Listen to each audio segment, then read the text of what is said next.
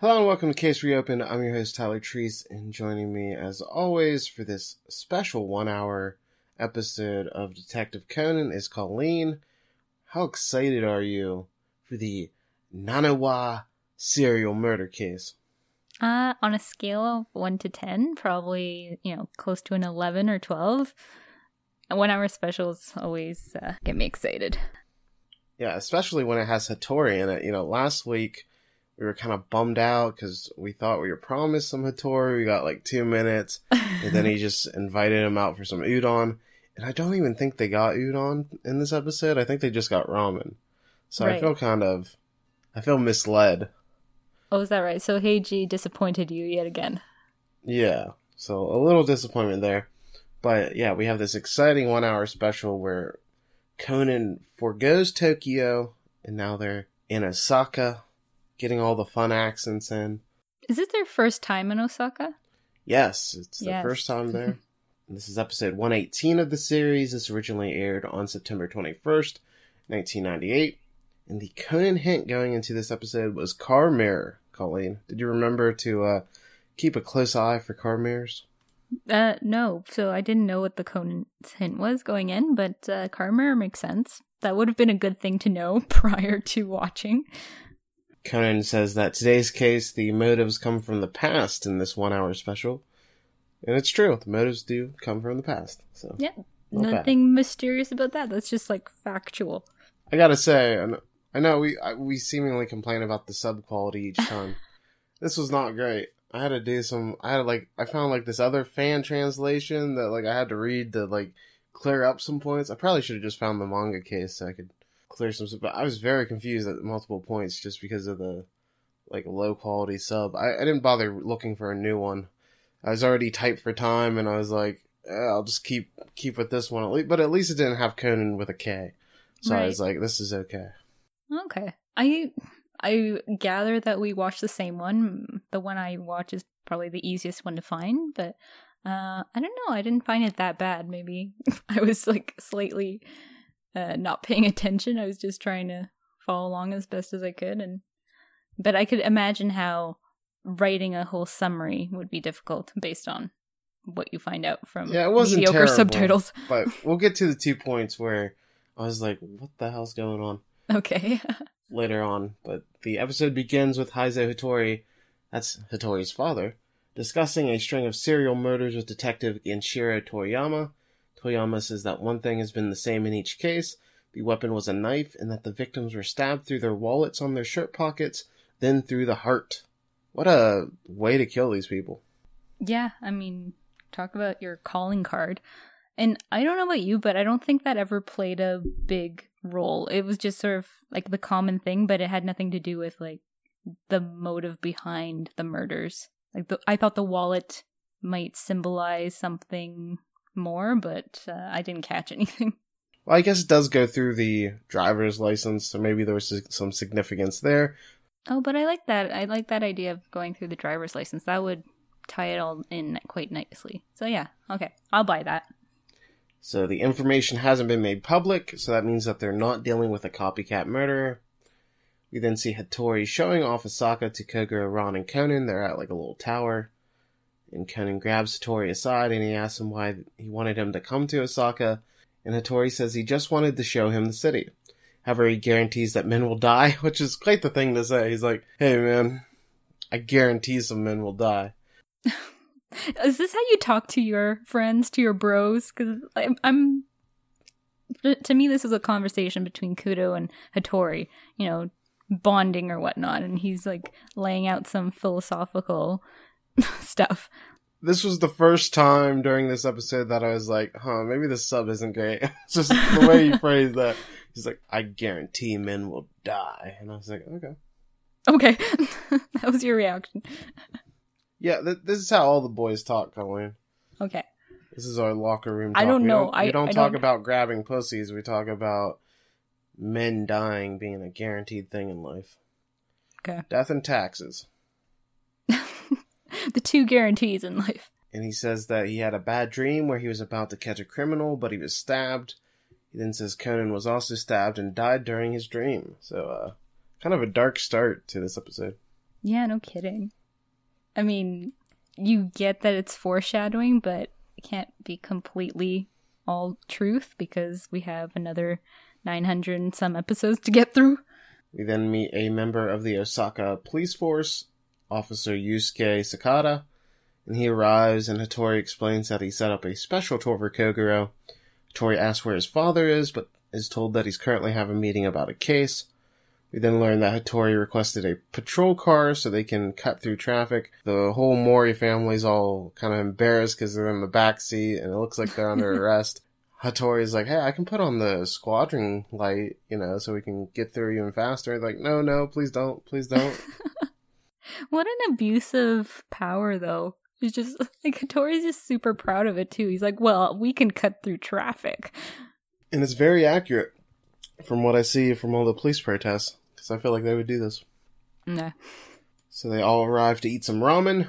Not a, uh, not that udon. Although maybe a ramen place has udon, probably. Um, I think every ramen place I've been to has udon. So maybe they had udon. Were you paying close attention to the to the the noodles they were having? Did they in fact have udon? So my sub didn't help me because it just said noodles. It didn't specify what type, and I guess I wasn't paying attention to the thickness of the noodle, the way that it was. They were drawn. pretty thick, uh, so would, that would be udon then. If they're yeah, thick, I, I Okay. think so. Yeah, you know, I take it back. I apologize to Tori. He did have the udon. he took them to an udon shop after Yeah, all, as so- promised. It paid off. I apologize. So we do get that that whole character arc payoff of them eating udon.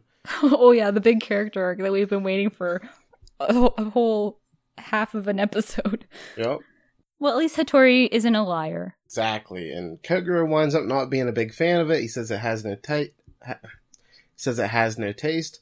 While talking to the chef, Ran feels that she's being watched. What do you think about this? Ran feeling the spooks here.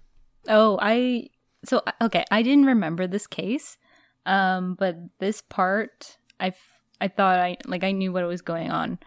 I- mean, I don't want to spoil it just yet, but I knew uh what Ran was talking about. They then decide to try some fried takoyaki, which they all enjoy, although Ran continues to feel nervous. And they just they just keep going from place to place. Have you ever done this where you went to separate restaurants just to keep eating like one meal? Like you eat one dish one place and go to another place? Um, This seems crazy to me. I don't think I've done separate restaurants. Like maybe at a like a festival or a food fair or something, I would try from different stalls. But I would tend to like with the restaurant thing. I think I just pick one restaurant and then get a bunch of stuff off the menu. I wouldn't like go restaurant hopping. Yeah, they do though, and they, they continue their eating frenzy by getting some hotcakes, and they're all weirded out by Hattori getting rice with his. Can you imagine that? I wasn't weirded out by that though. I don't know. You're into rice and hotcakes? I mean, to each their own. You're a strange woman, Colleen. Apparently, only Hattori and I can go and dine out together. So Hattori goes to call his mother, and that's when a woman sits where Hattori was and says that they must be Kudo. And she says that Heiji talks about them a lot. Conan thinks his gig is up, and he's like, oh god. And she says that she knows everything that happened. However, she winds up confronting Ran, not Conan, who she thinks is a woman named Kudo. Ran tries to explain that it's wrong, but the girl goes on a rant saying that they're childhood friends, and that she has a bond of steel with Hattori. If you want to make a move on Hattori, you have to get through me, she says. and that's when Hattori returns. And uh, he introduces her as Kazuha Toyama and tells her that Kudo is actually a guy. She's quite embarrassed here. What do you think of Kazuha's first appearance? It's quite memorable. yeah it it, it it's memorable watching it back now because the first time i saw kazuha was in the dub and there i don't know if she made as much of an impact i think they were tr- really trying to push the fact that she and hattori were canadian so i think that's what i was Wait, wait. So they're Canadian? apparently they're from alberta i think i might be What the hell? I might be getting that wrong, but I think they made them Canadian. Um, and I can't even remember what their accents were like if they gave them some really elaborate accents, but um, yeah, I think that was their their plot. And I don't remember what the the justification was for why they were like maybe they were in a Japanese style restaurant or something. Um, but yeah, I I quite enjoy like I like Kazuha as a character. Uh, her first appearance though, it kind of reminded me of Hattori's first appearance, where he's a bit of a jerk, and Kazuha, although funny, like if I didn't know more about the character, I probably would have been put off by her attitude. But because I know uh how like into Hattori she is, this seems okay. Even though like it's even though it's funny that she's like adamant that no, she doesn't like Hattori at all. What did you think of her?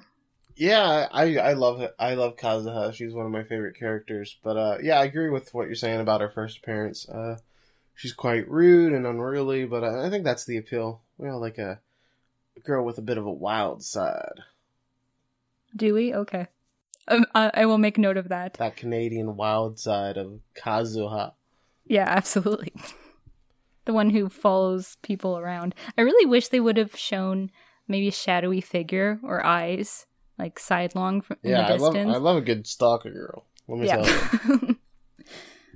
So Ran's introduced as Kudo's girlfriend, and she tries to correct Heiji, but he says that she's just shy.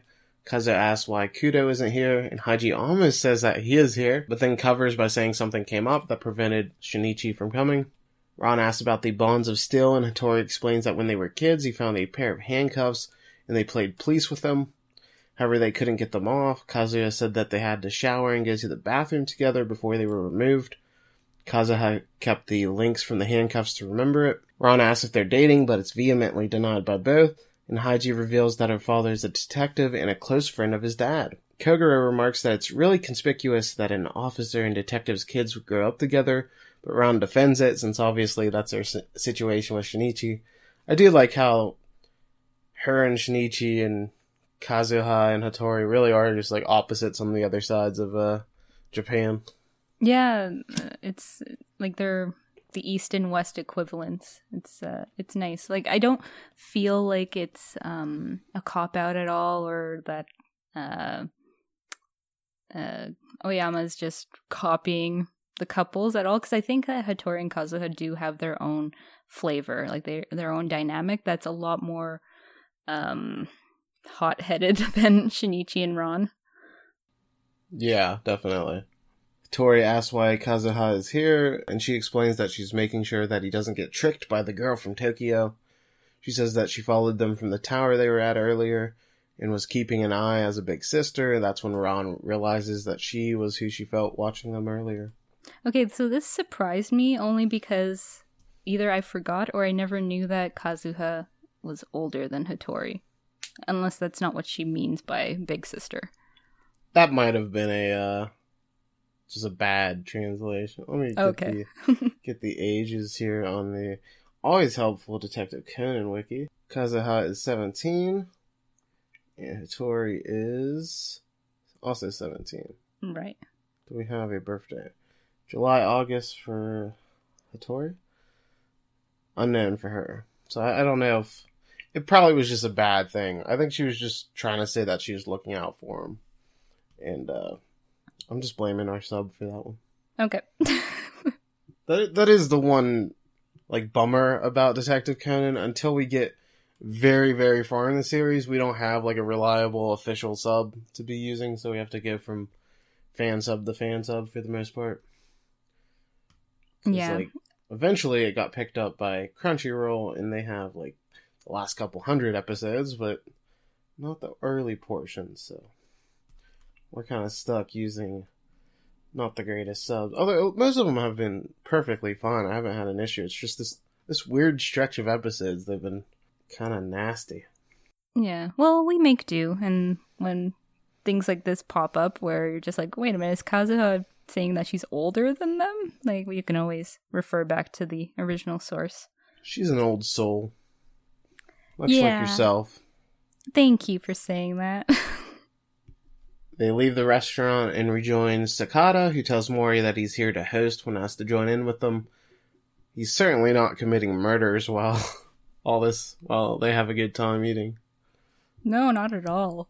He's just waiting for them outside somewhere. Kazuha hops in the car to join them, and then a crowd disperses near the police car. Heiji looks out to understand what the commotion was, and we see a body come crashing down on the vehicle with a knife through a wallet and heart. Tori looks at the building and sees a figure, so he and Conan run after it while Sakata fends the station.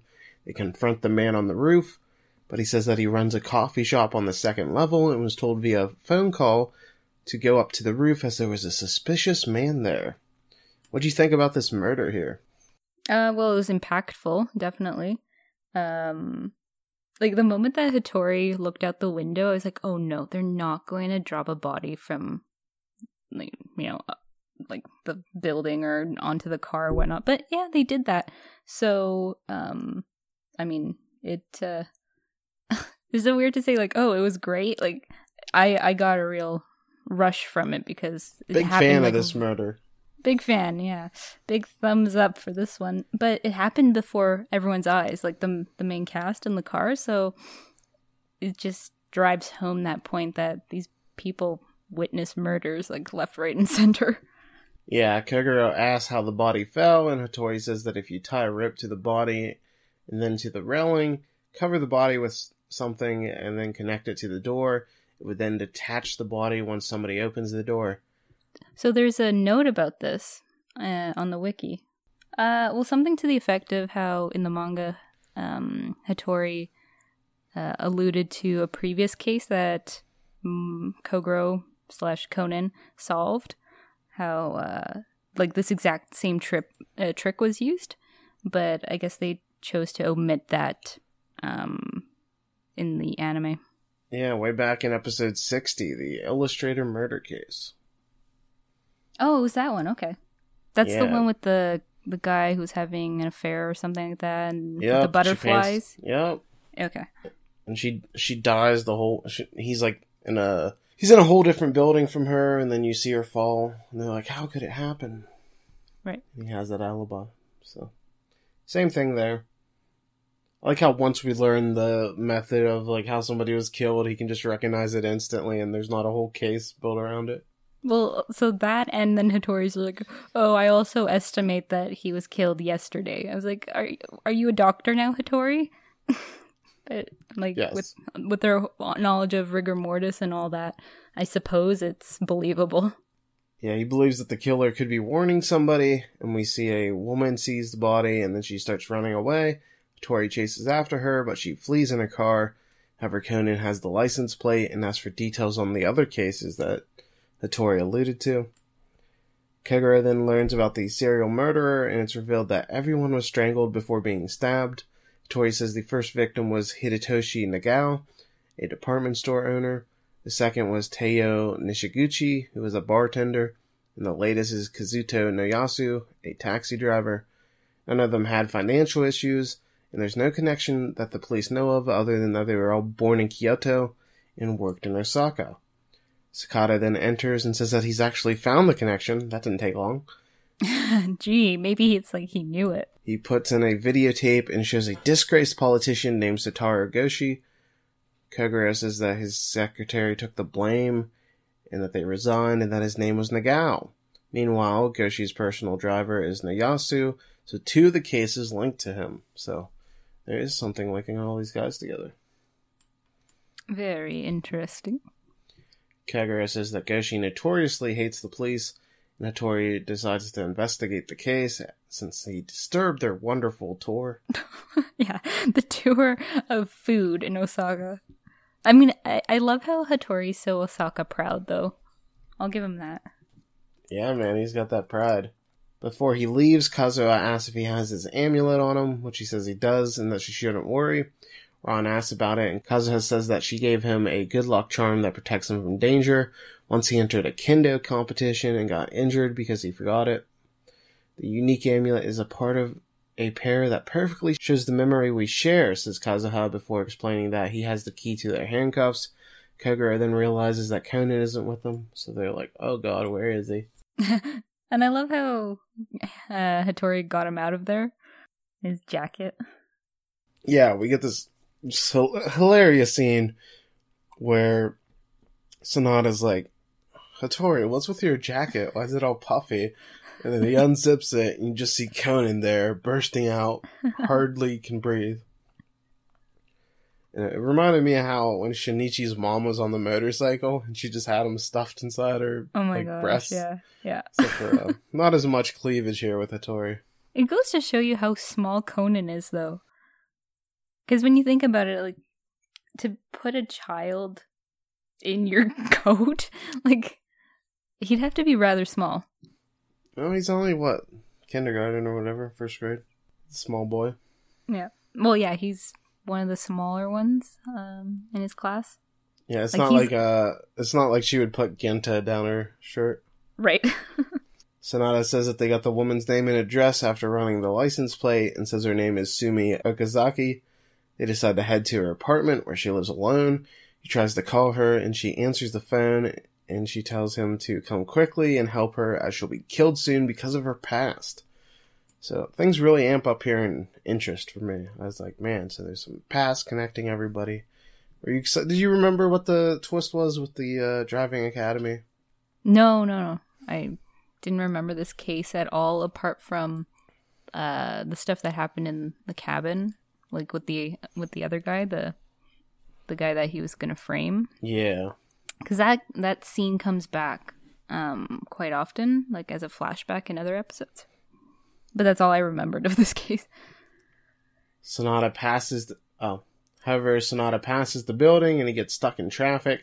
So Hattori and Conan hop out of the moving car and run towards the building.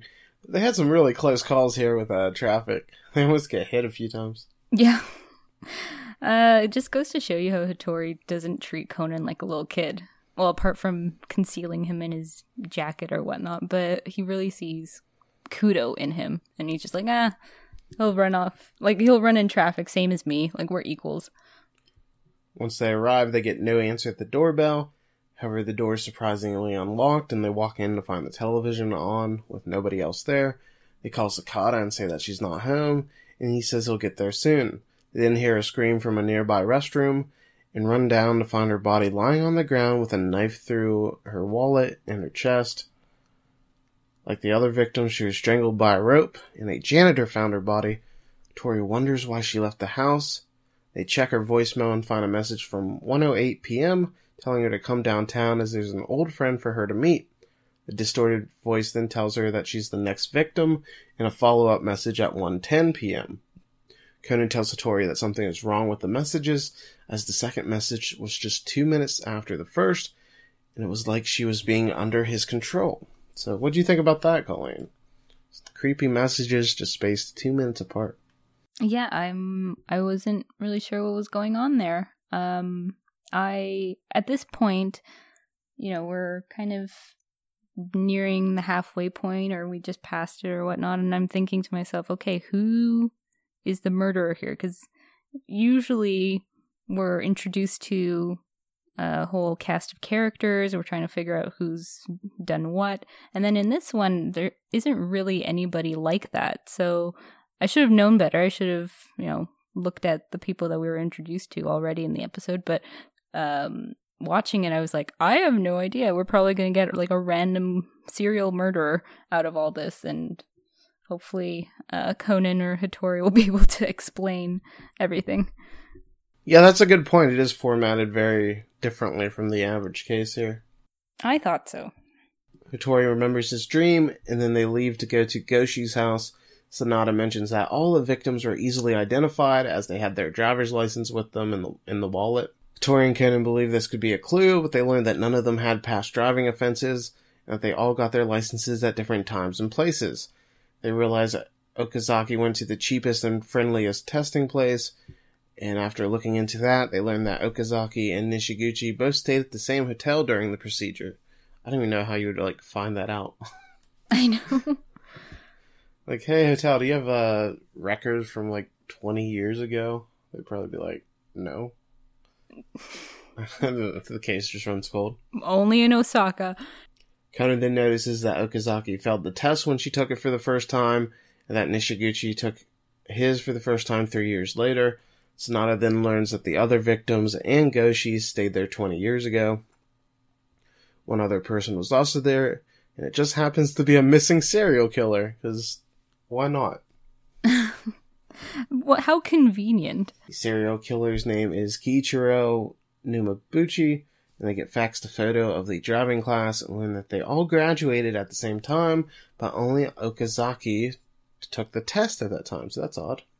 Do you have any funny driver's license stories, Colleen? Did you fail your Uh, test? No, I passed it on my Your first very try. first time? Oh, wow. Yeah.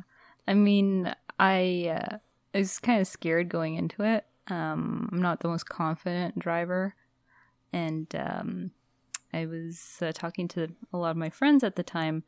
I was about I don't know 18, I think, when I did my test, and all my friends were saying, "Yeah, I can't pass the test." Like some of them were saying that they tried like three times, four times, and they weren't passing at all.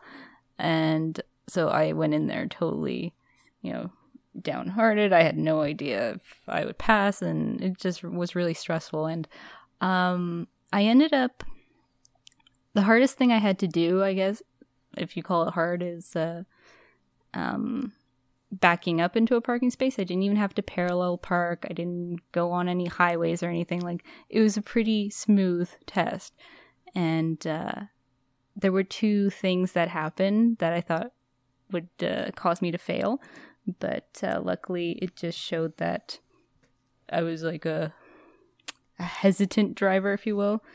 Uh, but the instructor did mention it. so what happened was I came to a stop sign before the other car that was facing me, but I just like stood there because I thought that I was the second one that came to the stop sign.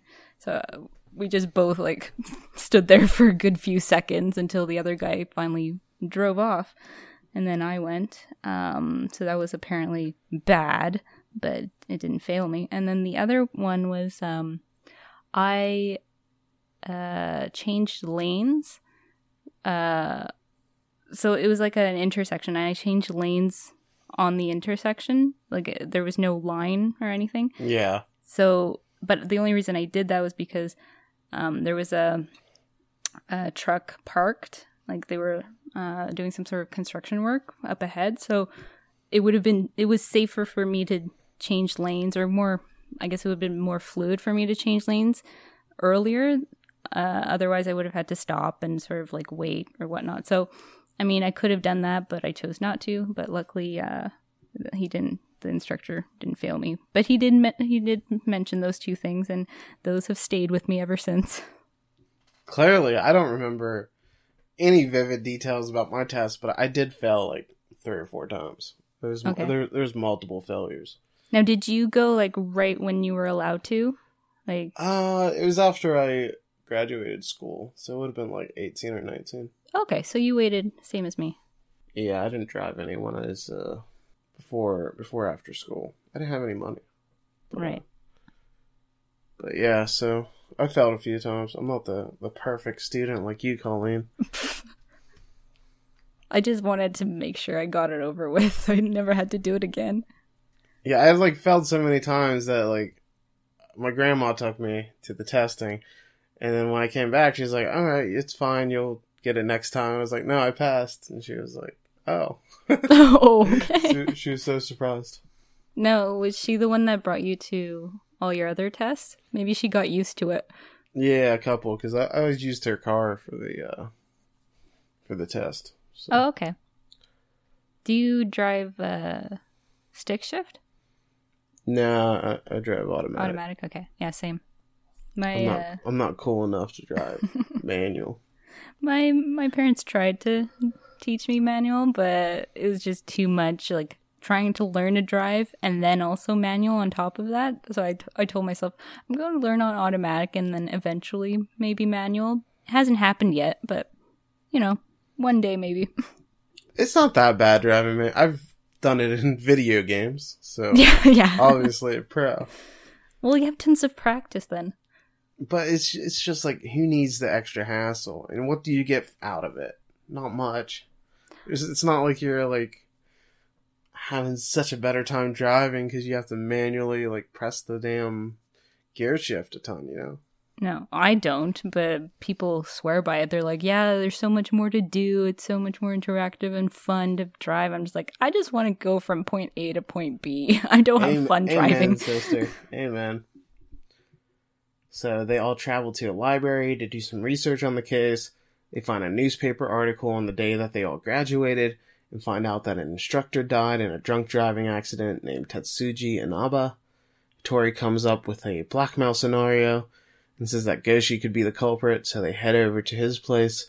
Before they can do that, though, Conan runs into Ran, who yells at him for disappearing and not calling her. Inspector Goro Otaki's with them, and Hattori makes fun of Kazuha for always calling the police. They then take Conan back, and Hattori tells him to leave the case to him as it's Osaka. He then gives Conan his lucky amulet and has him promise to leave the case to him. So you can tell, like you mentioned earlier, that Hattori views, you know, Conan as an equal, but you can see here he's trying to look out for him because he gives him his his lucky amulet. He's been worried about him a bit just because of that dream he keeps having. Having. Yeah, and and it's it's so nice to see that compared to Hattori's attitude towards Kudo the first time uh, we see Hattori. So it's nice that they sort of developed this friendship, so much so that Hattori is willing to give him his lucky amulet. Um, to me, though, this scene kind of read uh, on the part of Hattori as he's telling Conan, like, "This is my turf." You you've got Tokyo. You're like the king in Tokyo. I'm the king here in Osaka. So I'm gonna solve the case. Okay. Like that's kind of how I read it. So uh, I respect that. I mean, Hattori uh, is um, that's his turf. He wants to solve the case. He knows the, all the police force here, like uh, Goro Otaki. He's um, I was really happy to see him because he uh, he does appear quite often afterwards. He's like Hattori's kind of almost like sidekick bodyguard kind of guy. Um, so yeah, it was just nice to see this little interaction and like uber foreshadowing as to what's going to happen.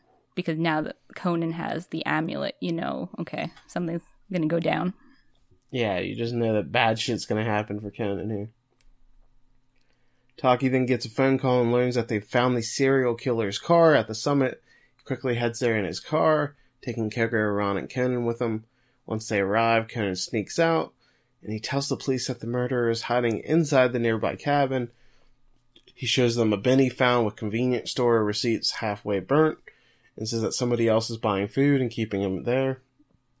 They go inside, but nobody's there. Kevin finds mud on the window and says that there's not even any spider webs there. So he climbs up onto the ceiling beams, and that's when he finds a secret entrance to the top. So the police head up there. That's where they find Numabuchi, who begs them for food. He he looks like the lamest serial killer possible. Yeah, so frail and like hollow cheeked and uh... also known as your dream guy. Well, yeah, totally. Super attractive. You know, that's my my dream girl looks like she's coming off a heroin bender. Just zero body fat. That's mm. Well, I'm sure you'll find that lucky lady somewhere out there. We then cut back to Hattori's situation, and Goshi's refusing to talk to the police and says that they'll eventually give up. His assistant asks to report the phone call that they got, saying that the killer will use the cases from 20 years ago as bait, and that he'll wait for him behind his house in an hour. We then cut back to Conan. That's when we see Numabuchi purposefully falling to the floor near a, a stack of trash. And that's when he grabs a knife and he uses this diversion to run towards Ran. He's about to stab this poor innocent girl. What a scumbag. And uh, Conan jumps in front of her to protect her. What do you think about this dramatic moment? Oh, it was it was wonderful. Like despite like all the uh, the parts where Conan was like in his kudo mode, like detective mode, like it, it, he kind of just throws caution to the wind and follows the case. Like in in in the end, I think he really does care for Ran in such a fashion that he would well, he just showed it. He would risk his own life for her.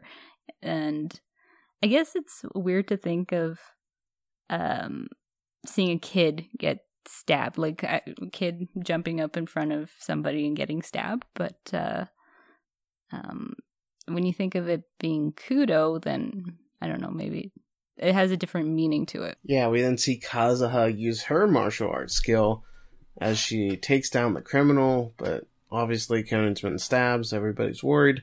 However, we cut back to Hattori there. He's looking at the photo from the driving school, and that's when he notices something and he asks where Sakata is. He learns that he's at the bathroom, so he says he'll go there too. And they switch back to Conan, and he eases everybody's fears. He's like, hey, I just got scratched. It's cool. And that's when he shows the amulet that Hattori gave him. Conan eases everybody's concerns by saying that he just got scratched, and that the amulet Heiji gave him saved him from uh, the knife piercing him. Conan asks the police why Numabuchi is wearing two pairs of handcuffs, and they say that he was already cuffed to a pillar. He then says somebody was sending him food, and that Conan was right. Conan then looks at the driving school photo, and he notices something else to his horror. I like how quickly Conan moves on from like almost dying to being like, "Hey, what's up with this murder guy?" Yeah, there's not a lot of reflection there, um, but I, I mean that's just par for the course when it's technically 48 minutes of an episode. It's not even like the full hour, so they have to keep moving. Like they don't have time for Conan to be like, "Oh my gosh, I was just practically stabbed." Yeah. We then see Hattori walk outside into the shed and tell Sonata that he knows he's the murderer and that Goshi won't come to see him. He explains that Sonata specifically took them to the shop and then called the coffee shop owner to set his plan in motion. While they went to check out the roof, he called Mrs. Okazaki to get her to the scene of the crime and then called her again, leaving the threatening message. What do you think about this whole reveal of, uh, what do you think about this reveal that Sanada is the criminal mastermind and killing all these people. Um, Quite the shock for me. Oh, were you shocked? So you you didn't see this coming? I mean, I remembered it now, but like, I remember it because I was so surprised the first time I read it. I was like, "Oh wow, the police officer did it." Right. So I probably had that same reaction um, as you did, like the first time you read it. I uh, I think I I literally gasped. I don't I don't have like a lot of um sounds that I make when I watch anything, anime, TV shows, like unless it's something really shocking. I'll gasp or I'll like giggle or whatever. But I um yeah, I did not see this coming. Uh like I mentioned before, I was I was uh convinced that this was going to be just like a random serial killer and we don't really get a backstory or anything. Um, but I, I should have known better. I should have tried to look at the cast of characters presented to us. So yeah, it was uh, surprising for me. So after leaving the phone calls, he pretended to drive past her house, stopped the car in the alley nearby, and then he called her again, saying that she's in danger and to meet him at the public restroom. He then strangled her there while they were going and investigating her room. And what a creepy freeze frame when they were showing the bathroom because the the lady was like approaching him and she yeah. was all happy to see him and then she turns away and i think that they did that like clouded over glasses thing and he yeah. raised like a wire i was freaking out uh, and then the big twist here is that Sanada had rented two cars of the same model and that he got into another car that was nearby to make it look like he had just arrived is it okay so like the reason for the two cars was it because of like they mentioned earlier that Osaka has a bunch of one way streets. They didn't really go into this much. Like at first, I was like, why does he even need two cars? Because it wasn't made like super clear here. Right. Okay. Let's let's uh, break this down because I didn't understand it either. I was like, okay, he had two cars, but I didn't understand why it was a pivotal part of the case.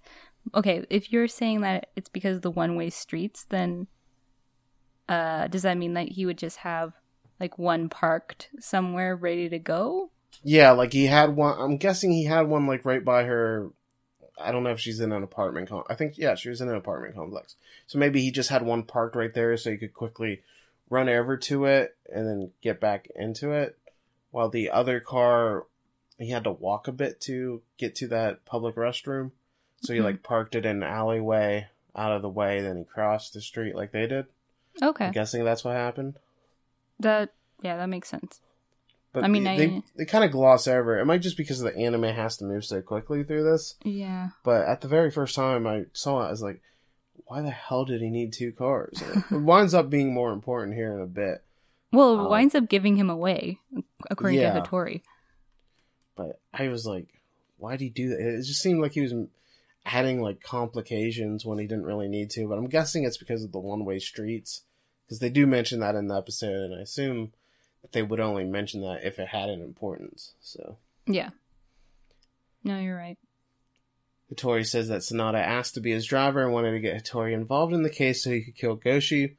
Sonata asks how Hattori found out, and he says that the angle of the car mirror is different in the second car, and that his face was too much like the instructor that died 20 years ago. He says that he confirmed it by watching him drive, as he always adjusts his rearview mirror first, just like Okazaki and Yasu did. That means he learned from the same person. Dun dun dun. Which was weird because, How does So- he know how the other people drive? ha- well, a that and Sonata. I think his uh, little intro card said he was like 26 or something. Like he wasn't that old. So 20 Also, is it ago. that strange to check your check check your rearview mirror? yes, first? nobody does that. Like I, I mean, I do that all the time because we have multiple drivers using the same car and we're of all different heights and everything. So I have to always change my mirrors. Wow, just you're just like gonna give thing. yourself away as a murderer with that habit. Obviously, better not, uh, you know, drive near Hattori or else he'll arrest me. But yeah, so Sonata was like six years old when his father died.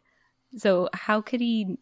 I don't think he would necessarily develop that habit unless you know he chose to do that as soon as he was old enough to start driving. He's like, I'm going to remember my father in this way. Apparently, he stuck with it.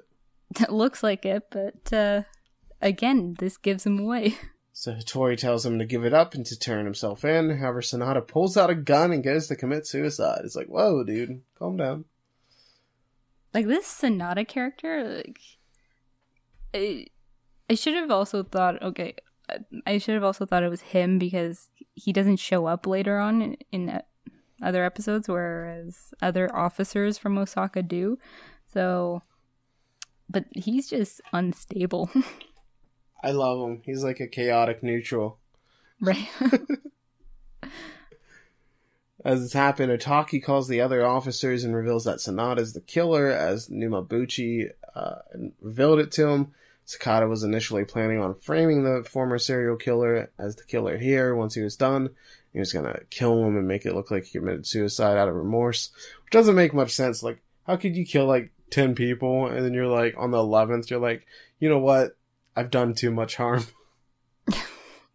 Yeah, that that's the that's the trigger. I mean, to his credit though, uh uh equally unstable. Like he's probably even worse and he has this whole kind of scared kind of victim um psychoticness about him. Uh so he's probably the perfect person to um frame. The gun goes off, and we see Hattori grab it from him and then empty the clip. It hits a gasoline container, and the shed starts burning. So we have all kinds of dramaticness to the scene. Hattori apologizes for shooting Sonata's leg and says that he's been hit in the stomach as well. So uh, everybody kind of got hit here. What did you write afterwards? It was a fracas. that was the in the fracas. What's wrong with that? It's a noisy disturbance or quarrel. Come No, on. nothing. It's just I thought it was uh, in the fracas, like as if that was like a a colloquial term for his balls or something. What? No, no. It was just they were tumbling around with the gun firing off. Was it nothing about his balls? Okay, The hell, Colleen? nothing. Never mind. I didn't say it hit him in his cojones, you know. Cojones. so uh, Sonata tells Hattori that the instructor 20 years ago was his father. That he always told them to adjust their rearview mirror first when driving. That his habit came from him. I like how that's the one thing he took from his father. That's the one lasting memory. You know, son, always adjust your rearview mirror first. okay, Papa. I promise I will. Maybe he didn't have enough time to instill anything else because was That was the only lesson. He never got to don't murder people. right. He had his priorities of I got to teach him about this rear view mirror first. And who knows where the mom was? Yeah, maybe she was pro murder. Who knows? He Yeah, says that his uh. father would never drive drunk and that he joined the force to uncover the truth. He found the serial killer in the mountains. That's when Numabuchi mistook Sonata for his father and he admitted everything. Turns out they, they tried to do a very funny prank where they made him drink and then drive a car without brake fluid. Can you think of a funnier prank than getting somebody drunk? Hilarious. and putting them behind the wheel of a car without proper brakes. Um, that that's horrible. Um, and it's bad enough that one person did that, but six, like all of I, this this whole case is just bonkers. Yeah, they don't really go into like all six of them planning it or anything. They kind of just say, "Yeah, all six are involved." But I feel like in the manga they do a better job of fleshing out all this stuff. Okay, well, I'm definitely gonna have to go back and read it then, because yeah, I'll, I'll reserve my comments for So they don't really go into it here.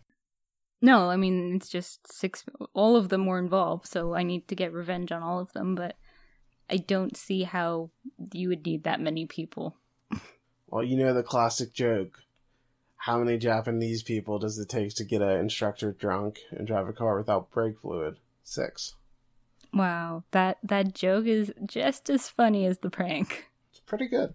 Since the statute of limitations had expired, Sonata decided to kill all six people involved. Uh, a pained Hattori then stands up, and Sonata apologizes for involving him. Hattori says he's the only police officer not fit to hold a gun in Japan, which would not be true in the United States. And then he says that he should have thought about his honor and duty. You're a disgrace to the Sakura on your badge, Hattori says before Yeah, carrying I mean, him out of the uh, fire heroically. that? What a man. it's cool. Yep, he's um, it's definitely kind of turned into the Hattori He's cool. show right now. Taki then tells a passed out Sonata that an ambulance took Hattori to a hospital. Goshi walks out and goes to punch Sonata after learning he was the killer, but Shiro Toyama catches his punch and says that Sonata is still his subordinate and not to touch him. He then sticks, so he sticks up for his uh his officer, even though he's a serial killer. And he tells Goshi that he'll talk to him later and truly find out what happened 20 years ago. And Sonata's all grateful about it. Like he's he's got this twinkle in his eye. He's like, officer or whatever his title is, Toyama. My hero. Yes. After the credits, we see Kazuha begging Hattori to wake up in the ambulance. She learns that there's a bullet inside him, and Hattori explains that it was an accident as he stopped the guy from committing suicide. She asks him why he did something so dangerous, and he references that time when Shinichi yelled at him, and he says that some idiot told him that using force to make the criminal commit suicide is the same as murder. So obviously, Shinichi had an impact on him. That's right. And that's why he's the protagonist. Hattori then tells them to let him sleep, and Kazuha starts to bawl, thinking that he's dead. She hugs him and she screams out, No! And uh, that's when Hattori springs to life and tells her to shut up. he's just trying to get some sleep. With his giant head. Yeah, the medic's like, Oh, he must not be in that bad of a shape if he's this spirited. And so Kazuha gets really annoyed, so she leans on his wound and calls him an idiot. And kind remarks that Hattori won't go down that easily, and the couple's just bickering as the episode ends. Wow. So, what what'd you think about this one-hour Hattori show? Um, I uh, I really enjoyed it. Uh, the case itself was, um, I just took it for what it was. I didn't necessarily try to figure it uh, figure it out along the way. I was just I was just happy to say like, oh, okay, I'm sure it's just some random serial killer, and then that was the end of it. But I liked the interactions with all the characters. I liked uh, the introduction of Kazuha and all the other um, Osaka cast, like Hattori's dad and uh, and uh, the other guy, Otaki, I think his name was, the guy with the scar on his um, eyebrow. So they're cool.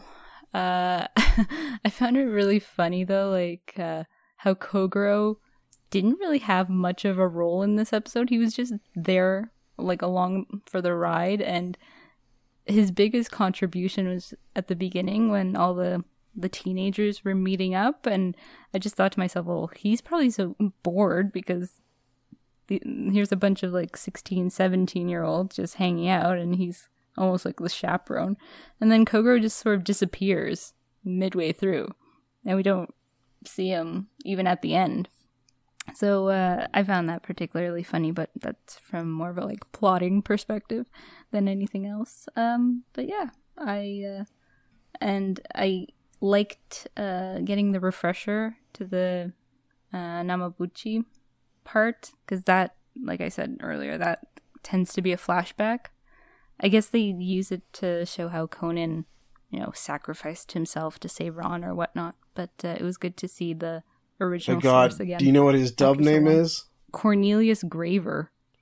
How do you know that? Did you write this down or something? No, I, I remember it. How do you know? what the hell? Sorry, I spoiled your joke. or I spoiled your discovery. Yeah, so uh he'll show up again. We have not seen the last of Cornelius Graver. Yeah, I think the he doesn't he show up like every hundred episodes or so. Uh, he he shows up a few times, not that many, but he has a few appearances. Yeah, I seem to recall. Everybody's favorite serial killer. yeah, fan favorite over here. What did you think of the one-hour special? yeah, I thought it was a really solid episode. I thought uh, I, I like everything with Hattori. He's one of my favorite characters. Uh, I love that Kazuha was finally introduced, and I'm excited to see them flesh her out a bit in future appearances, kind of like they, they did with Heiji. Because yeah, that first episode he wasn't the most likable guy, but you kind of love him over time, and I think the same with Kazuha.